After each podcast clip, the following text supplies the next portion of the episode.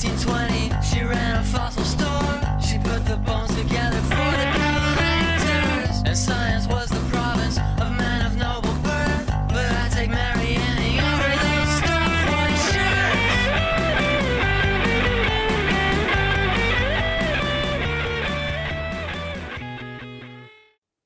All right, welcome back to STEM Fatale, your Women in Science History podcast. I'm one of your co-hosts, Dr. Emlyn Gremlin.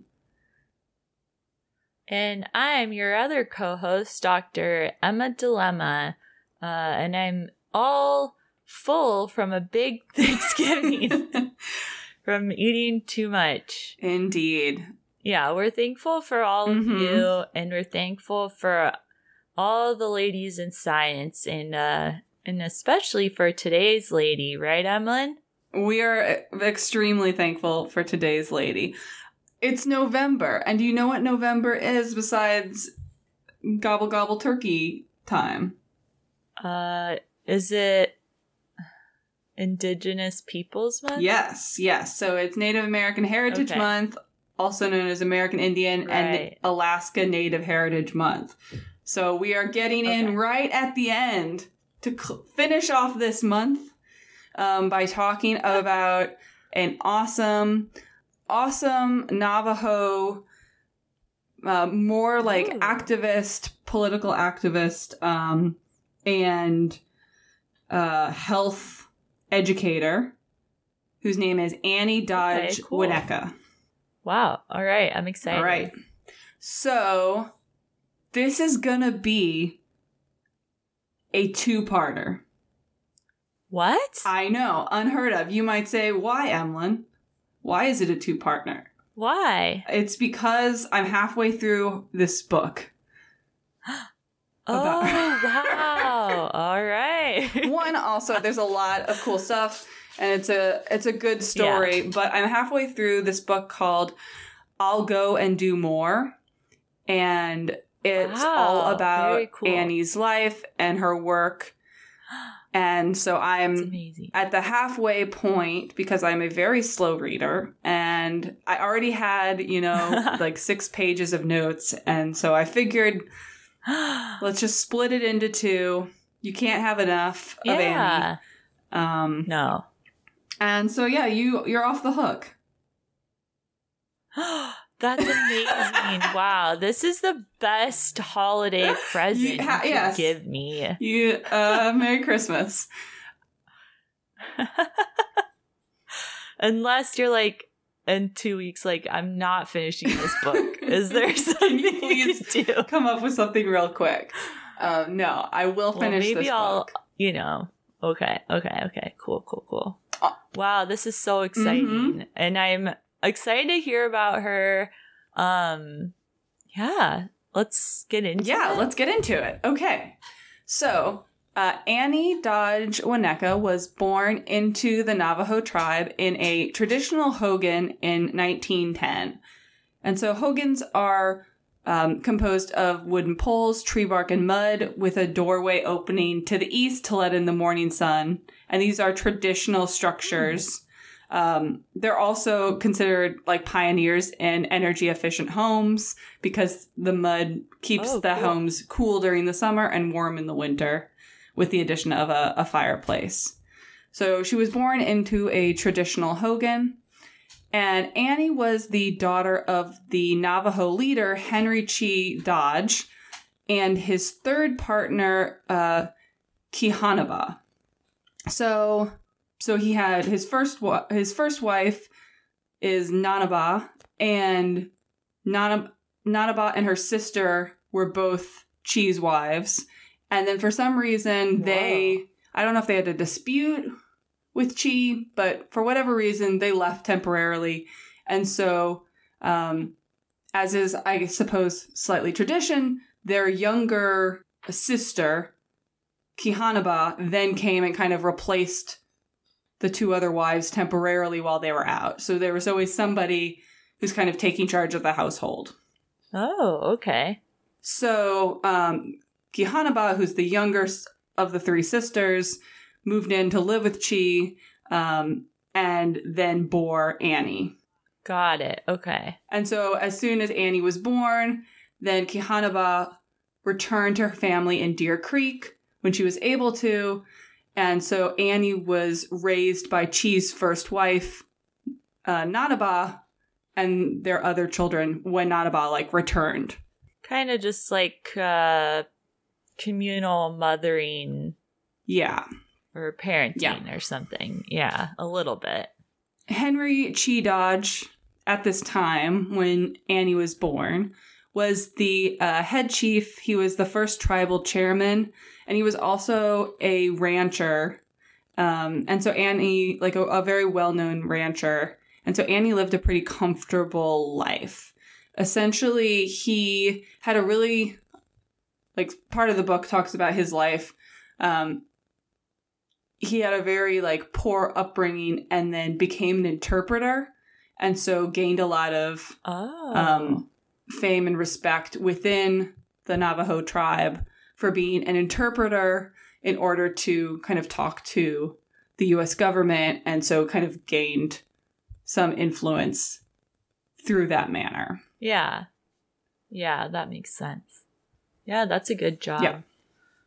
Um, and so Annie was raised by Chee and his wife Nanaba, um, but she would often still visit her mother Kihanaba and her step siblings at the Deer Spring uh, home. But she didn't realize, they didn't tell her that Kihanaba, the young sister, was actually her mom. So she grew up thinking that uh, Nanaba, who's actually her aunt, was her mom. Oh, okay. Got it. Well, do you know when she found out? Um, yes, and I will tell you later. Okay. Yeah. Gotcha, gotcha. Okay, Oh, so juicy. That's interesting. yes, yeah, I'm not sure why, but who's to say?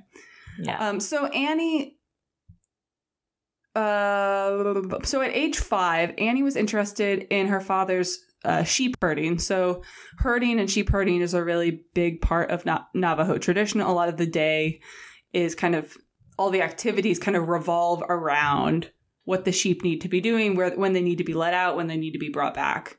That kind of um, wow, okay. dictates how the day goes. So Annie was really interested in her father's sheep herding, and so she began to take a small herd of sheep out in the morning at age five.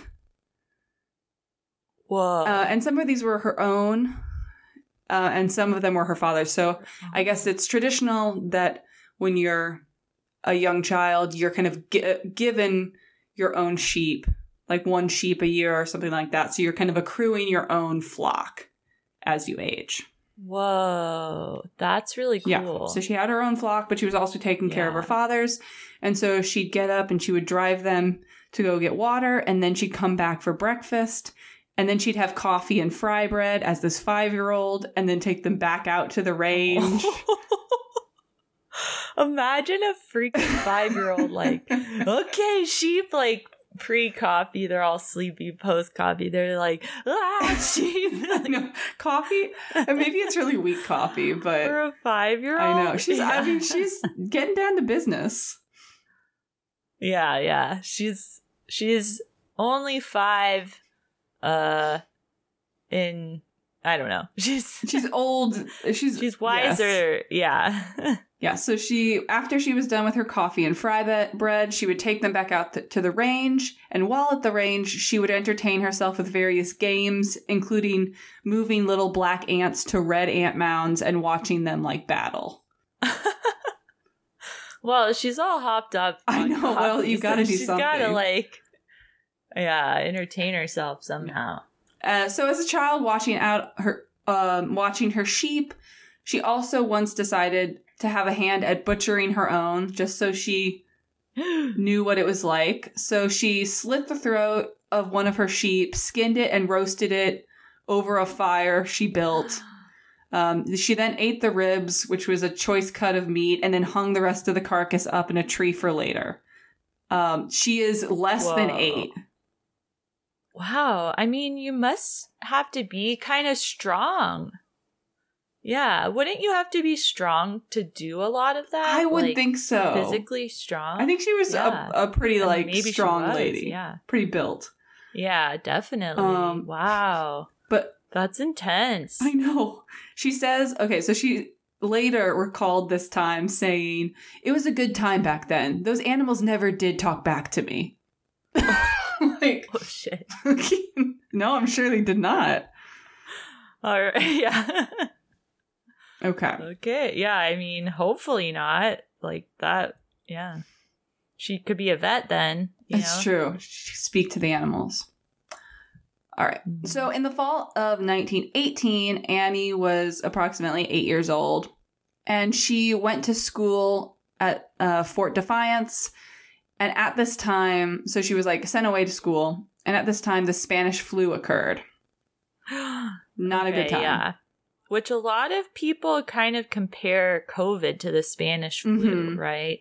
In terms of how rapidly it Yeah. spread and and how like impactful it was on communities. I think. Yeah. I don't know. I just feel like the Spanish flu was brought up a lot when COVID was first people were first talking about COVID. I think the Spanish flu has had much. I mean, you know, obviously we have much better medicines and are able to get things Yeah. much quicker. So it definitely had like a higher mortality rate. Um, but I think Yeah. from my understanding, Spanish flu is kind of interesting in that it seemed to infect like the young were particularly susceptible Oh, whereas i think okay. feel like a lot of flus it's mostly the old and similar with covid it was mostly the old Yeah. That's interesting. Okay. So she's away at school, and during this time, her half siblings were all brought brought back home from their private school in Denver, and remained at home during the brunt of the Oh. pandemic. So, but she Oh, was not brought back. So she remained at school. Oh, I'm not sure why. There's some weird things. that is okay. Yeah, maybe it was just maybe part of it was an age thing or or I don't know. Yeah. So they went to different schools, and then they were all of the like her half siblings, but her quote unquote parents' full siblings or full uh kids all came back. Oh, right. So they're technically okay. Yeah. Okay, got it. But so Annie remained at school. And so the Spanish flu swept through her school while she was there. And luckily, Annie only had a mild case. But that wasn't the case for Oh. most people. So she, once she recovered from the Spanish flu, she began to feed uh, and help those who were too sick to feed themselves. Um, students were like hemorrhaging blood and dying like all over the school. no. And soon Oh there were too many dying to put them in their own wooden coffins. And so instead, they began to wrap them in sheets and pile them on top of each other in the dormitories. So she like lived through this really That horrific experience yeah. that she was. She recalls later that like she was really trying to help, but was very helpless at that time. You know, like she was feeding those who couldn't feed themselves, trying to give them water, but like the amount that she was able to like help was very limited. Yeah, I mean, she's She's also a child. without medicine, like what there's not much you can do except just try to treat symptoms, right? Like, wow. That sounds awful. Yes, as like an eight-year-old. and probably very life changing. Yeah. Yeah. So altogether, approximately 2,500 people died in the in the Navajo reservation Oh man. from the Spanish flu. yeah. So the Spanish flu wasn't the only thing that interrupted her education. Uh, in the spring, there was an epidemic of trachoma. Trachoma? I don't know how you say that. Trachoma, uh, which went around the school. And this is like a contagious infection of the eyelids that can cause blindness.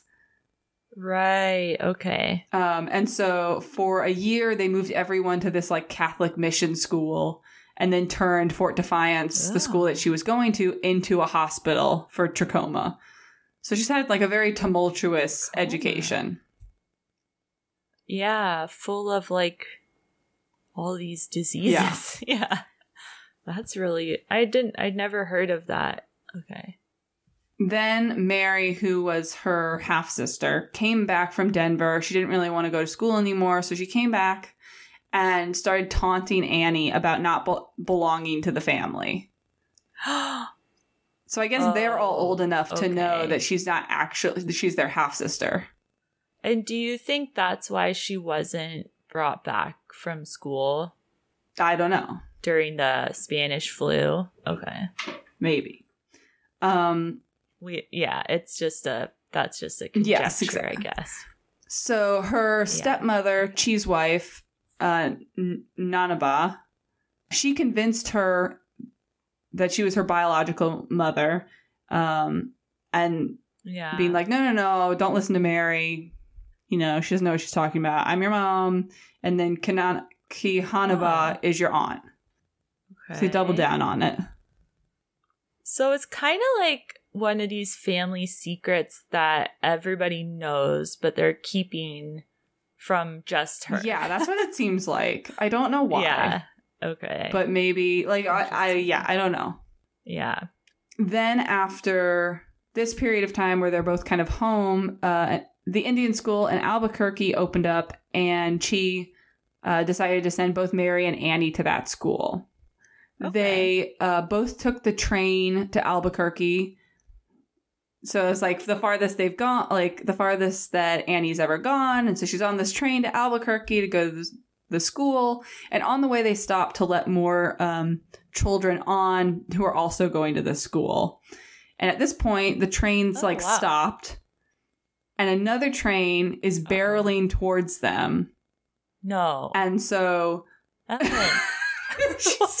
telling you, there's a lot going on. what is happening? Okay. And so, um, okay, so like from my she remembering the story, this, but I'm so tired. I know they're. I don't know. Somebody, some of the adults on the train in English are like, "You got to go to the back of the train, or like go to the front of the train, go to the front of the train, go to the front of the train," and like all these kids who don't, none of them speak English, so they have no idea Oh, what's happening. Uh, but they're like trying to follow Oh the signals, and then the train, Yeah. the other train hits into the back of their train, no, causing it to derail, and for all the children to go like flying forward. I don't think there was anyone that died, No. but a lot of them broke their bones. Oh.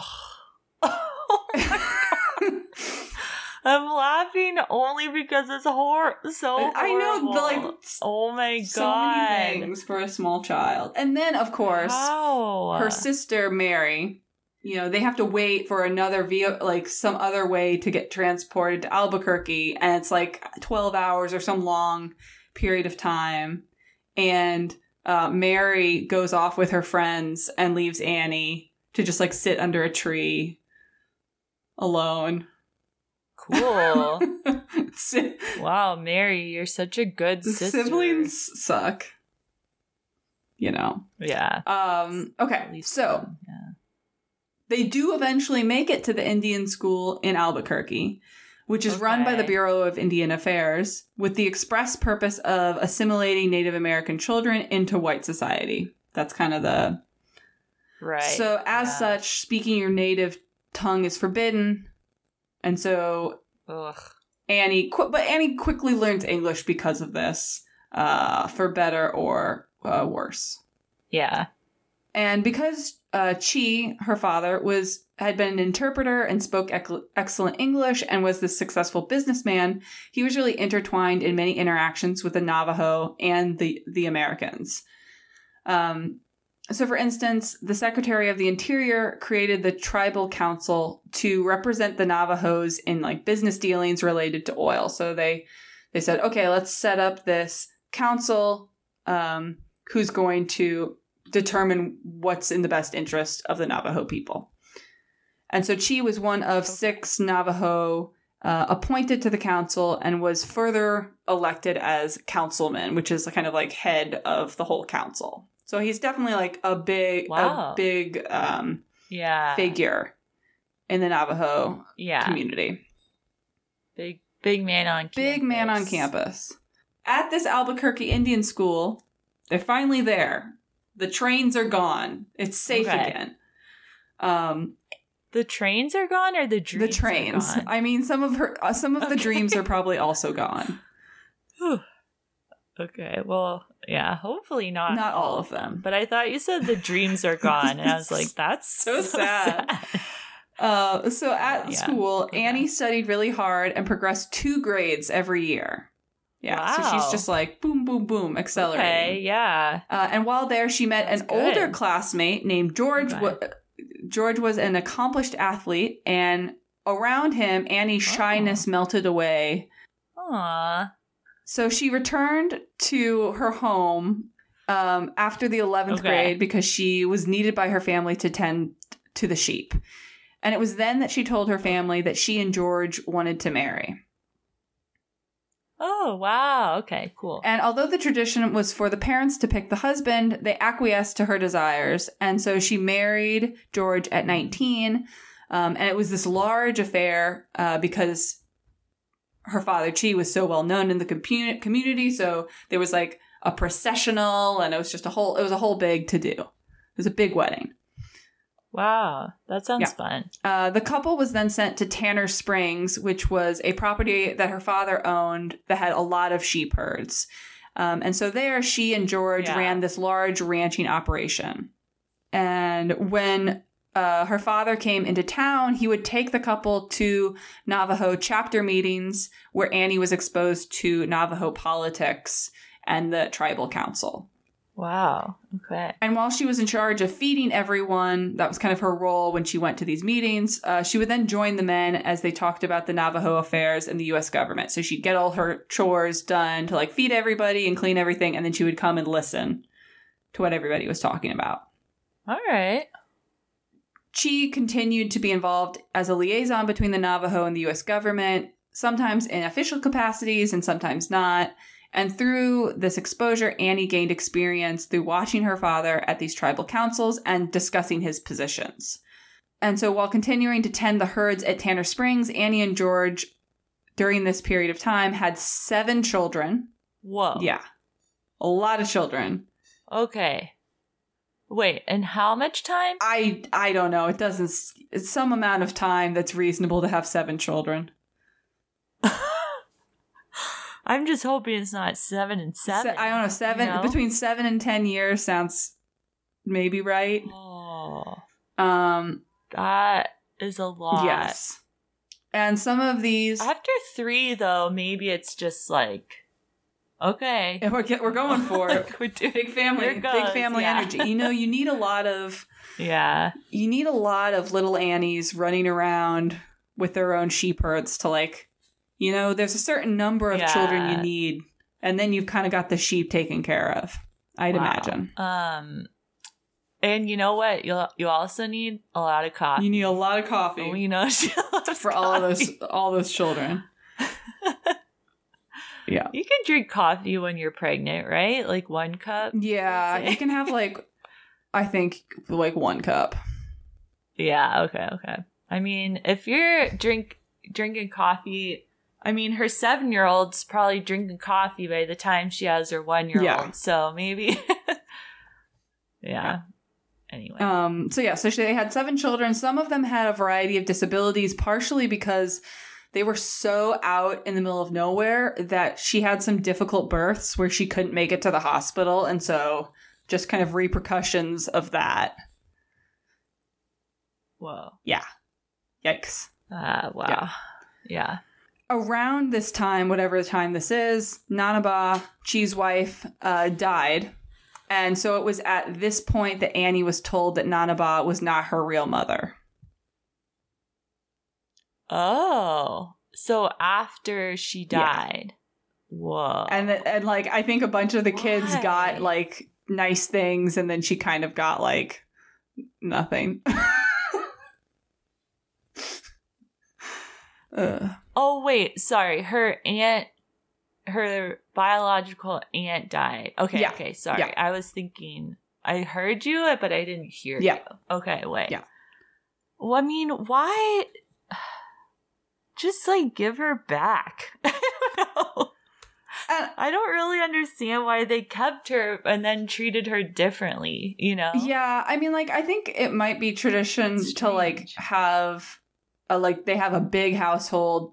They're much more well, like, much more well to do. It's a big whole place, so it might have just made sense for her to like live there. Yeah, okay. Um, I don't know why. Yeah, I don't. I don't know why. Like, it's a secret. It seems kind of strange, but don't know. Don't know. Could be good reasons. Yeah. Don't know. Interesting. Yeah, true. Hard to say. We weren't there. We weren't there. You know? Um, okay. So around this time, she started translating at the meetings uh, for the local chapter uh, and began gaining a reputation for her persuasiveness and her willingness to stand up to government officials, U.S. government officials, that is, when they overstepped their bounds. Okay. Okay. And so, because of this, the chapter subsequently elected her to the Grazing Committee, which addresses uh, disputes about land use and organizing sheep branding, va- like sheep vaccinations, things like that. So she became Yeah, on that okay. coun- council. Nice. And as part of this position, she had to drive kind of extensively, traveling these really far distances between different rangelands. And apparently, Annie was a notorious speeder. And so, From all the coffee. from all the coffee that's just like I coursing swear. in her veins from childhood. Yeah. Yeah. Um, and so one time she was pulled over for speeding on like Highway 66, and I'm guessing that was outside of the Oh. reservation. And uh, she pretended she didn't speak any English. And so she got a ticket, and the ticket said like doesn't speak English or something like that. And so then she had to go to the judge, Wow. and it turns out the judge uh, was someone who knew her and her father for years. And so when he saw this, he was like very amused that Annie, who was at this time a really sought after interpreter, had a ticket that said that she didn't speak Oh. English. So he was like, mm hmm, Yeah. not, Yeah. you're not fooling me, Got Annie. well, I'm glad he was amused. I hopefully, ho- I hope he didn't like punish Yeah. her too harshly. No, I think they were friends. Yeah.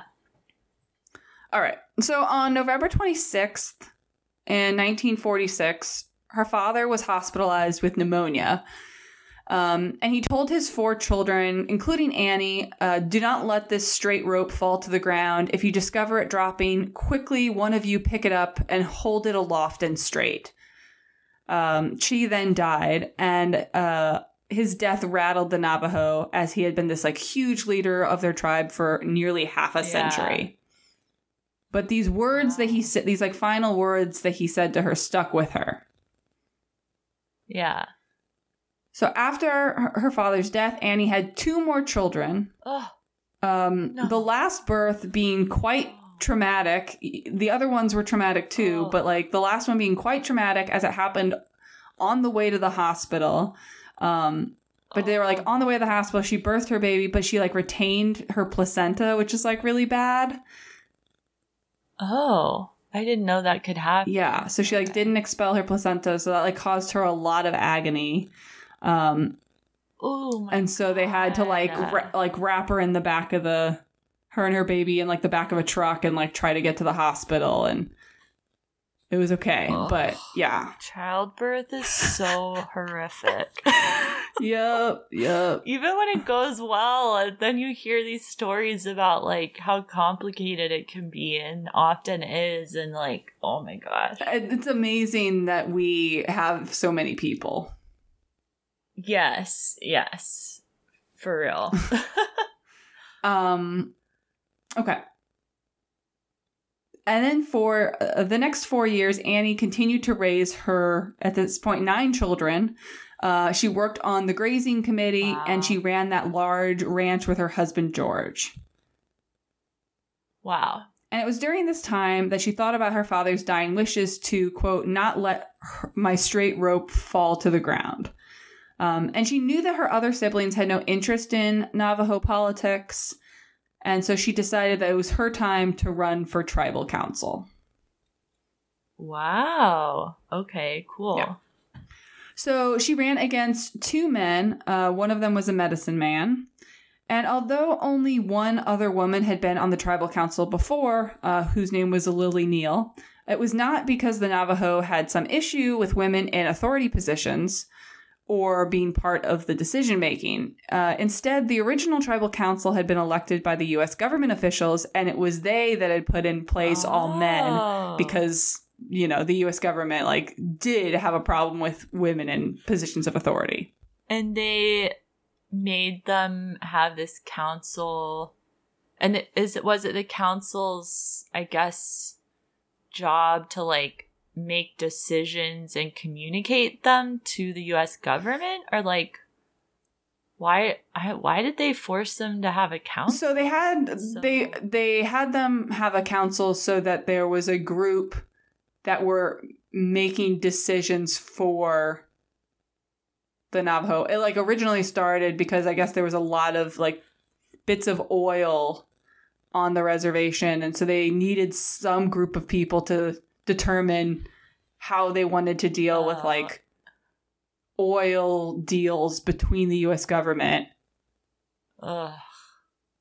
yeah So it's like a way for like a group of people to kind of be the yeah decision makers, interesting which is good. But you know, they the first round of the council they had put in place.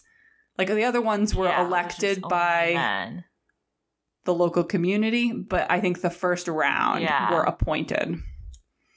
So it just kind of started off with all men and then kind of was mostly all men. Yeah, of course. Yeah.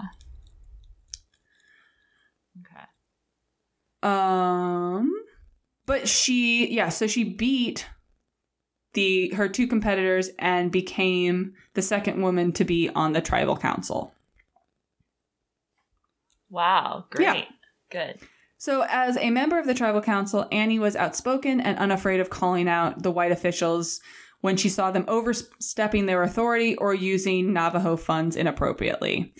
Whoa. Um, okay. She was not anti white, but was instead enthusiastically pro Navajo. Yeah, of course. Um, and when the council was in session, she would drive 150 miles every day to make it to the council meetings and would drive all across the reservation to meet with her constituents. Wow. And at this time, her husband George, along with her half sister Anne, kept the ranch going, um, looking after the nine children, which allowed Annie to have the freedom to do this. At this time, also, Yeah, her husband George ask. had like, I don't know if it would be an affair or maybe it was fine. It seems like having multiple wives is um, a fine thing, or at least was a fine thing in Navajo tradition. So he kind Yeah. of, because she was gone so much, started a relationship with the neighbor, and they had a child or two together during this time as well. Gosh. And there was this kind of community raising her nine children and his other children, and and her half sisters Yeah. there too. So a big communal raising of Wow. children. Um, well, I just hope it all was okay. yeah, yeah. I don't know. He's not like, oh, what? Excuse Like, me? comes back and he's got two new babies. Yeah. Um, okay, so Annie then during this time went along on her first trip to Washington D.C. with the Advisory Council, which is like a smaller council, I think within the Tribal Council. Um, and while on this trip, it was discovered back at the reservation that tuberculosis was running rampant and oh. was between nine to ten times higher than it was in the white populations. oh, wow. So, to deal with this crisis, there was this large effort to get sick Navajos um, into the hospital. Right? Yeah. Um, and additionally, doctors had offered their time and drugs to come attend to the sick, but needed funds for travel. So, Annie made a motion to put aside $10,000 to help support transport these doctors to and from uh, the reservation. So all of the hospital beds in the Navajo hospital became full with TB patients like immediately. so it was was it spreading because they just weren't being treated? Yeah, I don't think I think at this point they hadn't really investigated. I don't know what was the impetus to start investigating, but I don't think they'd been tracking TB. And so when they then did Oh, a tracking, they're like, oh, this is much more rampant than we thought. wow. Okay. Um, and so, yeah, so all of the hospitals in the Navajo hospital became filled with TB patients. And so um, the White Hospital outside of the reservation opened up 400 beds for Navajo patients, being like, you can come and we'll treat you here. Okay. So in January 1953, the Cornell medical team, who was working on TB in the Navajo uh, reservation, reported to the um, the council about the status of TB on the reservation, and they said that although drugs were working well, vast numbers of Navajo were not getting treatment, and the disease was spreading. Ugh, that's horrible. And so one of the council members said, he like stood up and he said, "Where is the lady? You women can take care of the sick far better than we men can. So let's appoint her and get her to work." So they they made a motion, someone else seconded it, and when without even asking Annie about whether or not she wanted to be on this position, um, they Oh decided that she was that the position was hers. It's like hard for me to tell if that's a compliment. I know, I know. It's like, okay, well, uh, thank you, I guess. Like, it's sexist, but it's also like, oh, you're good at this, you know? Yeah, it's a very, it's strange. like usually, yeah, usually sexism is like the opposite, but it's like, oh, well, I guess if you're really good at this, but also she should have a Yeah. choice in what she's allowed to do. uh, Like at the end of the day. but also, But she has like no experience, so it's like not, not like Annie particularly has Yeah, uh, experience in this, right. But expertise. Yeah. Interesting. Very Mhm. interesting. but regardless, Annie became the chair of the new health and wellness section uh, of the right. Okay. the tribal council. And although George Yeah. had been supportive of her being elected to the tribal council and being on the like grazing committee, he was not supportive of this move because he feared that she would bring Oh. TB back to her family. Which oh, okay. I guess is like a it's a fair worry, you know? Yeah, I guess depending on what she actually has to do day to Mhm. day, like maybe, yeah, She has to go talk to people who have TB and constantly. yeah. Wow. Yeah. So part of the reason uh, TB was getting so bad on the reservation, despite the fact that there was hospital space in the at the White Hospital, and they there were good drugs that you could take to help with TB, Yeah. um, was that few Navajos were actually staying in the hospital long enough to complete the treatment. oh, okay. Disease was considered by Navajo culture to be caused by something being out of balance with nature. Um, and so, how they dealt with disease was very different from the way hospitals dealt with it. Just like extremely, extremely different. And so, generally, um, in Navajo tradition, they'd be surrounded by family. They'd have a medicine man who was with them 24 7. Being in a hospital was just like you were alone. It was foreign. The doctors came very Yeah. irregularly. Right. Just in general, the, ho- the hospitals were kind of a uh, seen as a place of to be fearful of. Also, in addition to it just being so different. Yeah, I mean, I would guess there's not a lot of like good communication even about like what how they're being treated and like why. And so if that's the case, it it would be hard to be like this is not what I want, Mhm. you, you know. And like most of them don't yeah. speak English, and most of the doctors in the hospitals Yeah. don't speak Navajo, and so like you can't even communicate about what they're doing, how you're feeling. yeah, that would be like really uncomfortable, I think. And so the government hospitals also they just had no idea about Navajo culture, and they weren't really willing to change protocols to meet people halfway to make them more comfortable or help explain things. Um, and additionally, because Navajo, the Navajo people generally avoided the hospitals, they only really went to them when they were really, really sick. And so most of them actually died in the hospital, which made people Ugh. feel that hospitals were a bad omen because that's where people, when they go, they die. you know, it's Oh, like, interesting. Okay. Yeah, got it. so there's a big communication, there's a big issue with people just not staying in hospitals long enough to get well. So they're Yeah. leaving too early and then they're s- still sick and then they're s- passing it on. And then sometimes the drugs don't work as well once you do come back. Oh, okay. Wow. Oh, is it is tuberculosis treated with an antibiotic? Is that why? Yeah. Yeah. So maybe you could even be resistant. Yeah, exactly. Like make become more resistant if you don't complete Mm-hmm. treatment or something. Yeah. So at this time, Annie, she's been thrown into this position. She knows nothing about TB when she started. And they kind of were like, okay, well, you should go and you start should ta- start talking to various people and who are sick and trying to convince them to go to the hospitals. Right? And she was like, okay, no, no, no, no, no. I don't know anything about TB. So I'm going to go spend a good amount of time at these hospitals and I'm going to observe patients. I'm going to Yeah. read medical books and I'm going to look at TB under the microscope and really get a sense of what TB is, how it manifests, what the symptoms are, how it's treated, what the drugs do. And then once I feel comfortable that I know what I'm talking about, then I'm going to talk to our people and try to convince them they need to go get help. Yeah, totally logical, good thinking. Um, and so she did this. It took her three months spending time in hospitals looking at stuff under the microscope before she was like, okay, I can go out and I can talk to people. I feel confident that I can explain things and I know what I'm talking about. Yeah, cool.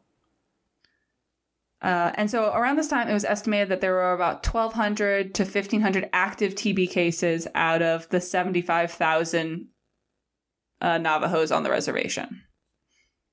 Wow. And so that's, yeah, That is Yeah. a lot. Uh, and Annie went to visit various hospitals and would talk to the Navajo uh, tuberculosis patients in their native tongue, and she'd explain to them the, why they needed to stay in the hospital until their treatment was done. Yeah. She would bring them a tape recorder so that the patients could give a message back to their loved ones.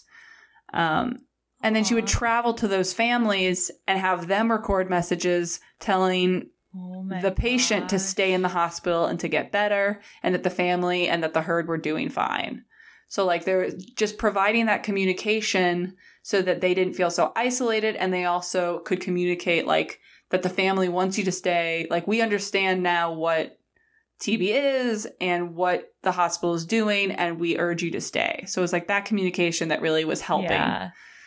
And then in the hospital, she would take all of the Navajo TB patients to the lab, and they would, you know, take swabs of their own saliva, and they'd look at un- look at it under the microscope, and so they would look at the bat- bacteria that was causing the disease. And so after this, fewer patients were beginning to leave the hospital early, and more patients were returning to their families actually cured rather than bringing the disease home and having it spread. Yeah. Yeah.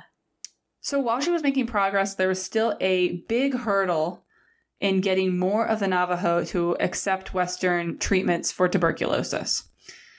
So Annie really needed buy in from traditional medicine men in her community. And so part of the problem was medicine men were treating tuberculosis in their traditional way, um, which was not like specifically for TB was not going to work. And so uh, it was simply causing a delay in them getting treatment that could actually cure it. So this was a very touchy Okay. subject, right? Because medicine men are Yeah. extremely revered in the culture.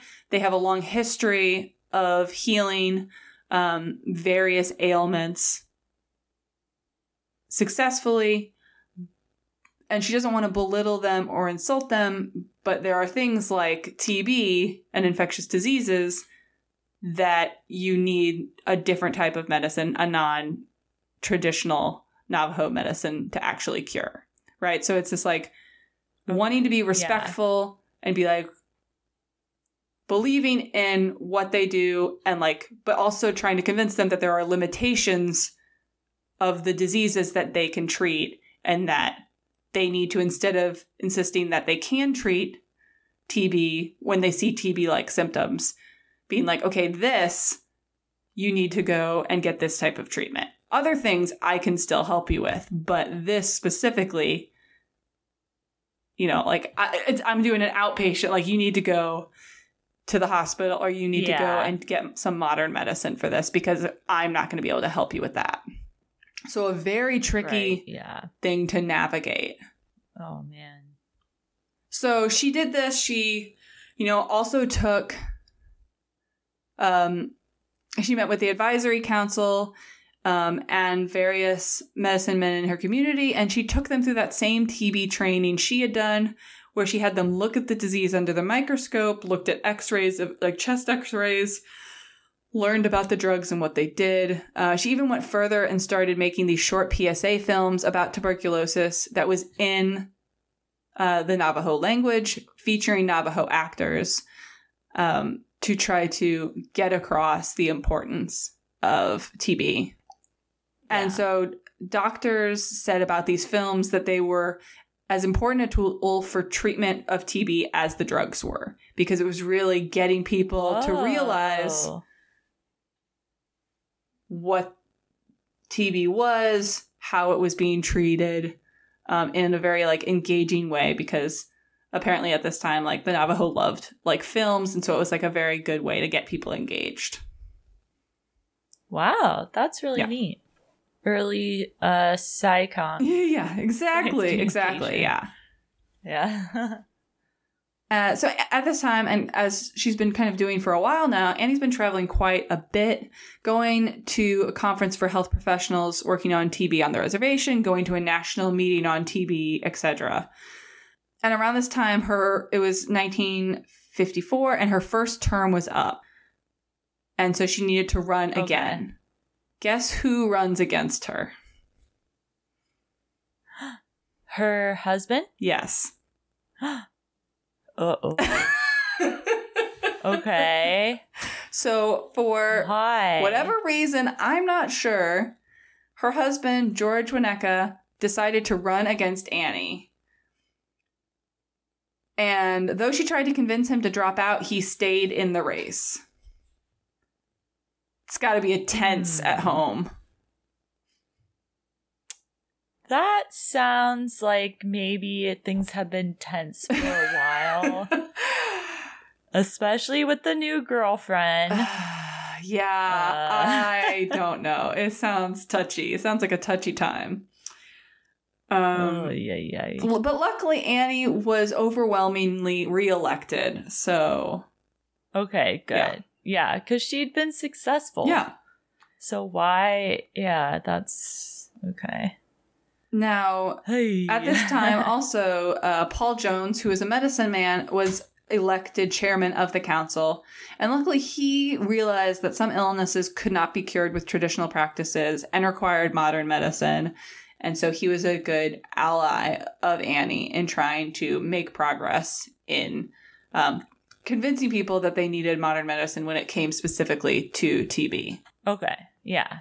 Uh, however, during this time, some of the committee started to think that Annie was becoming too visible and standing out too far from the rest of her colleagues, which is kind of um, a faux pas. Uh, however, even though they kind of they mentioned this and there was a whole bunch, there's a little bit of drama because they thought she was just kind of being a little too much in the public eye and taking up a little too much, you know, space. Um, she knew her stuff, and so they placed her back, even though they had some issues with her, they still placed her back on the Health and Wellness Committee. Okay. Huh. Okay. Politics is so complicated. I know, I know. Uh, in 1955, the U.S. Public Health Service took over for the Bureau of Indian Affairs Health Department. And this health system no longer had to compete with other areas of the Department of the Interior for funding. Um, and so there was a bunch of new programs that kind of came with this transition.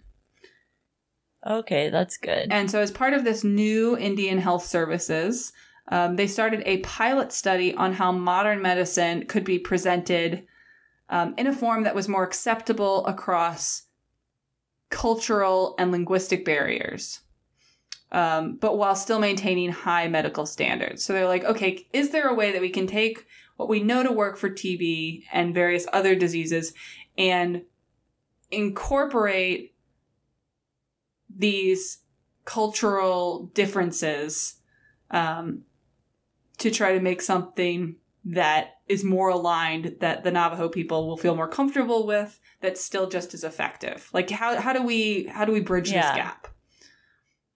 Right, yeah. So part of this project was um, studying the success of giving the Navajo um, who had early cases of TB uh, giving these drugs at home rather than in the hospital. Like, can we, if they're not too too sick, give them these drugs in the comfort of their own home, where they feel more comfortable, where they're not just like surround like have weird food, weird people who don't speak their language, um, and it's a very foreign environment. Can we, like, is that successful? Can we do that if we just give them the drugs in their own home? Yeah, you would think so. Yeah, you would you'd hope so, but uh, you you got to do these trials. Um, Yeah. so Annie helped find the right community to work with. They kind of needed to be um, a mix of they couldn't be like too modernized or like too western, but they also couldn't be too remote. So they're trying to find a community that would be kind of representative. And Yeah. so she helped them find the right community for this and then explained to the community the benefits of having this new um, medical center nearby. So at this clinic, um, Annie worked to make sure that as many of these jobs as possible were given to Navajos within the community. So it was also like a way to Oh, bring in cool. jobs. Yeah. While she's doing this in October 1955, Dr. James Shaw, who was this, the new head of the Navajo office for the Indian Health Services program, um, he discussed a recent study with everyone showing that the majority of Navajo illnesses were these like serious infections that were also preventable. Like it was very easy to prevent things from getting this serious. And so he Yeah. emphasized in this talk that preventing these infections and their severity should be the priority. And so this That's transitioned Annie Smart. Into all of her work going forward. Um, she took up this mantle Oh. to really start advocating for disease prevention rather than um, because there was such a big problem. Like, okay, how do we cure people who are sick? Now it's like, how do we prevent people from getting this sick? Yeah. Yeah. And that Does that usually cost less money? Yes, it costs less money. It costs less like human lives. Lives.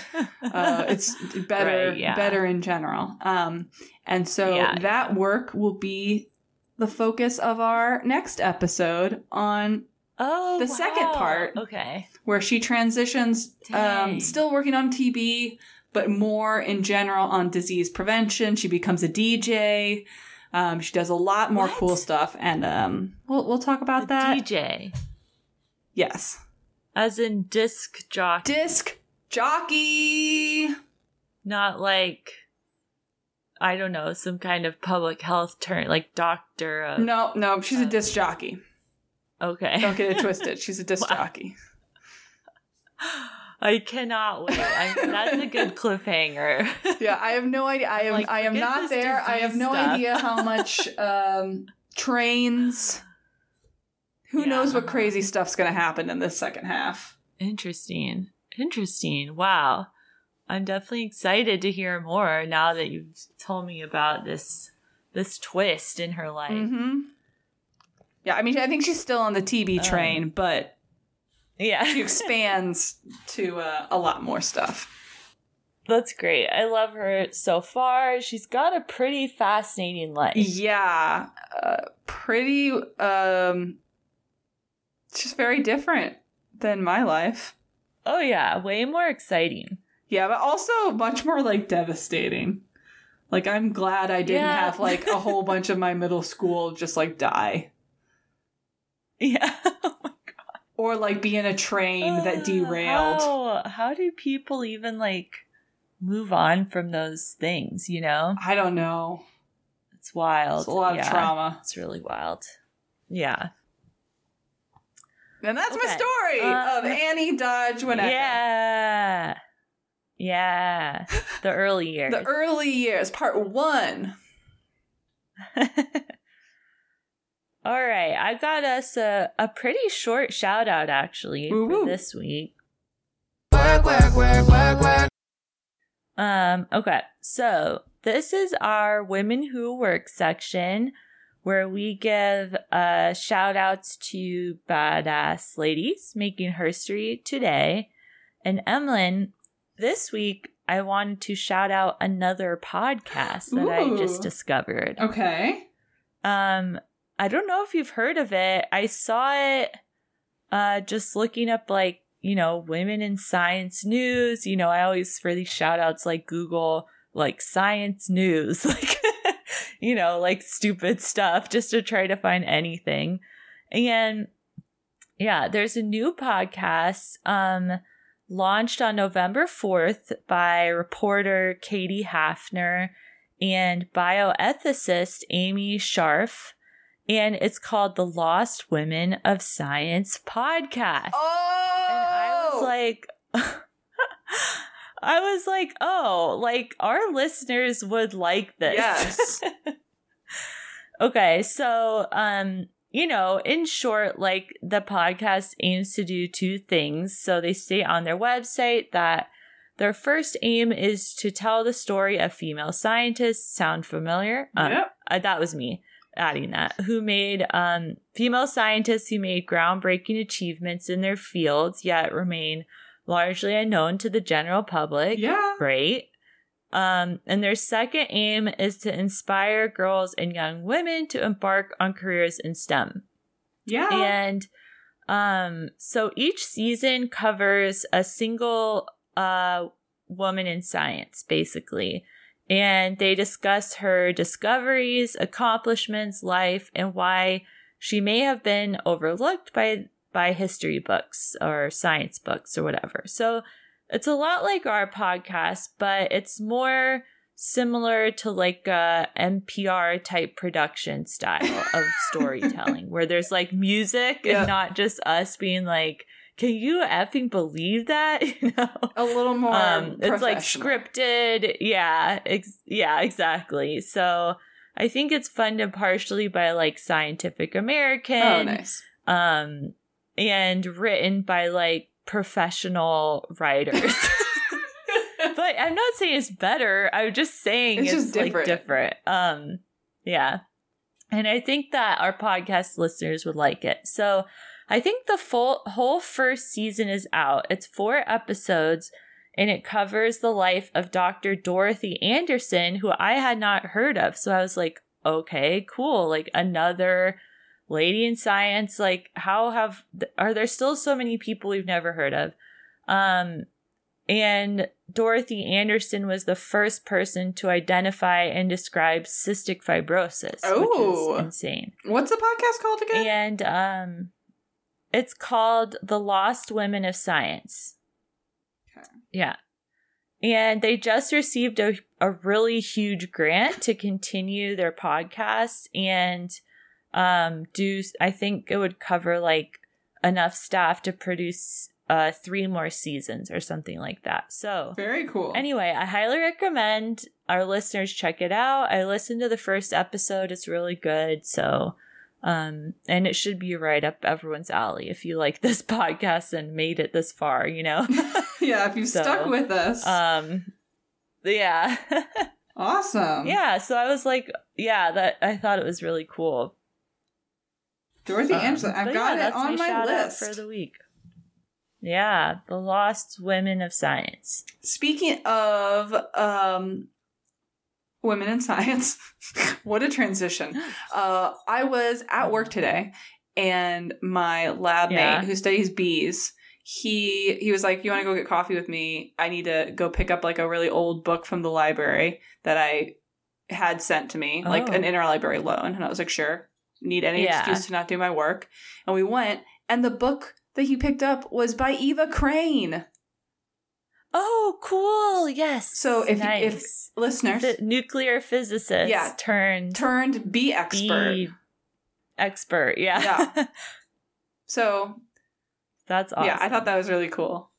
Um, yeah, it was like it's like a huge text, uh, all about Oh, yeah, all about yeah, bees and honey and like I don't know. It was just Mhm. awesome.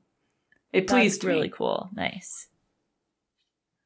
Yeah, Did you tell him? I did. well, he knew he knew that I had Okay, done good. Eva Crane, so he was like, "Oh yeah, you know Oh, all about okay, her." I was like, "I do." Yeah, that's awesome. So that made me feel Yay, warm and fuzzy in my heart and soul. Yeah, I love when I hear about these ladies like weeks or months or I guess now even years later, like see an article and I'm just like, oh, I've actually like heard of that person Mhm. and know what she did. Like, yeah, No, it's, it's really neat. it's awesome. It's great. yeah. All right. And finally, wanted to thank everybody for tuning in. I know we've been kind of helter skelter, but we're doing the best we can. Uh, mostly it's me that's holding everything up. I mean, um, it's it's not. We're just you know what? Life uh we're going with the flow. we're we're busy ladies, so yeah. Life Just gives you about it, everyone. lemons. Yeah. That's Thank- it. That's how the saying goes. Life gives you lemons. All right. Thank Yeah. you for tuning in. Thanks to Artichoke for our awesome theme music. Thank you, Caitlin Friesen, for our awesome art. And as always, you can go stimulate, yourself. yourself. Stim. All right. Thanks. See you next week for part two. Or in two weeks. I'll we'll do it in two weeks. Anyways, bye.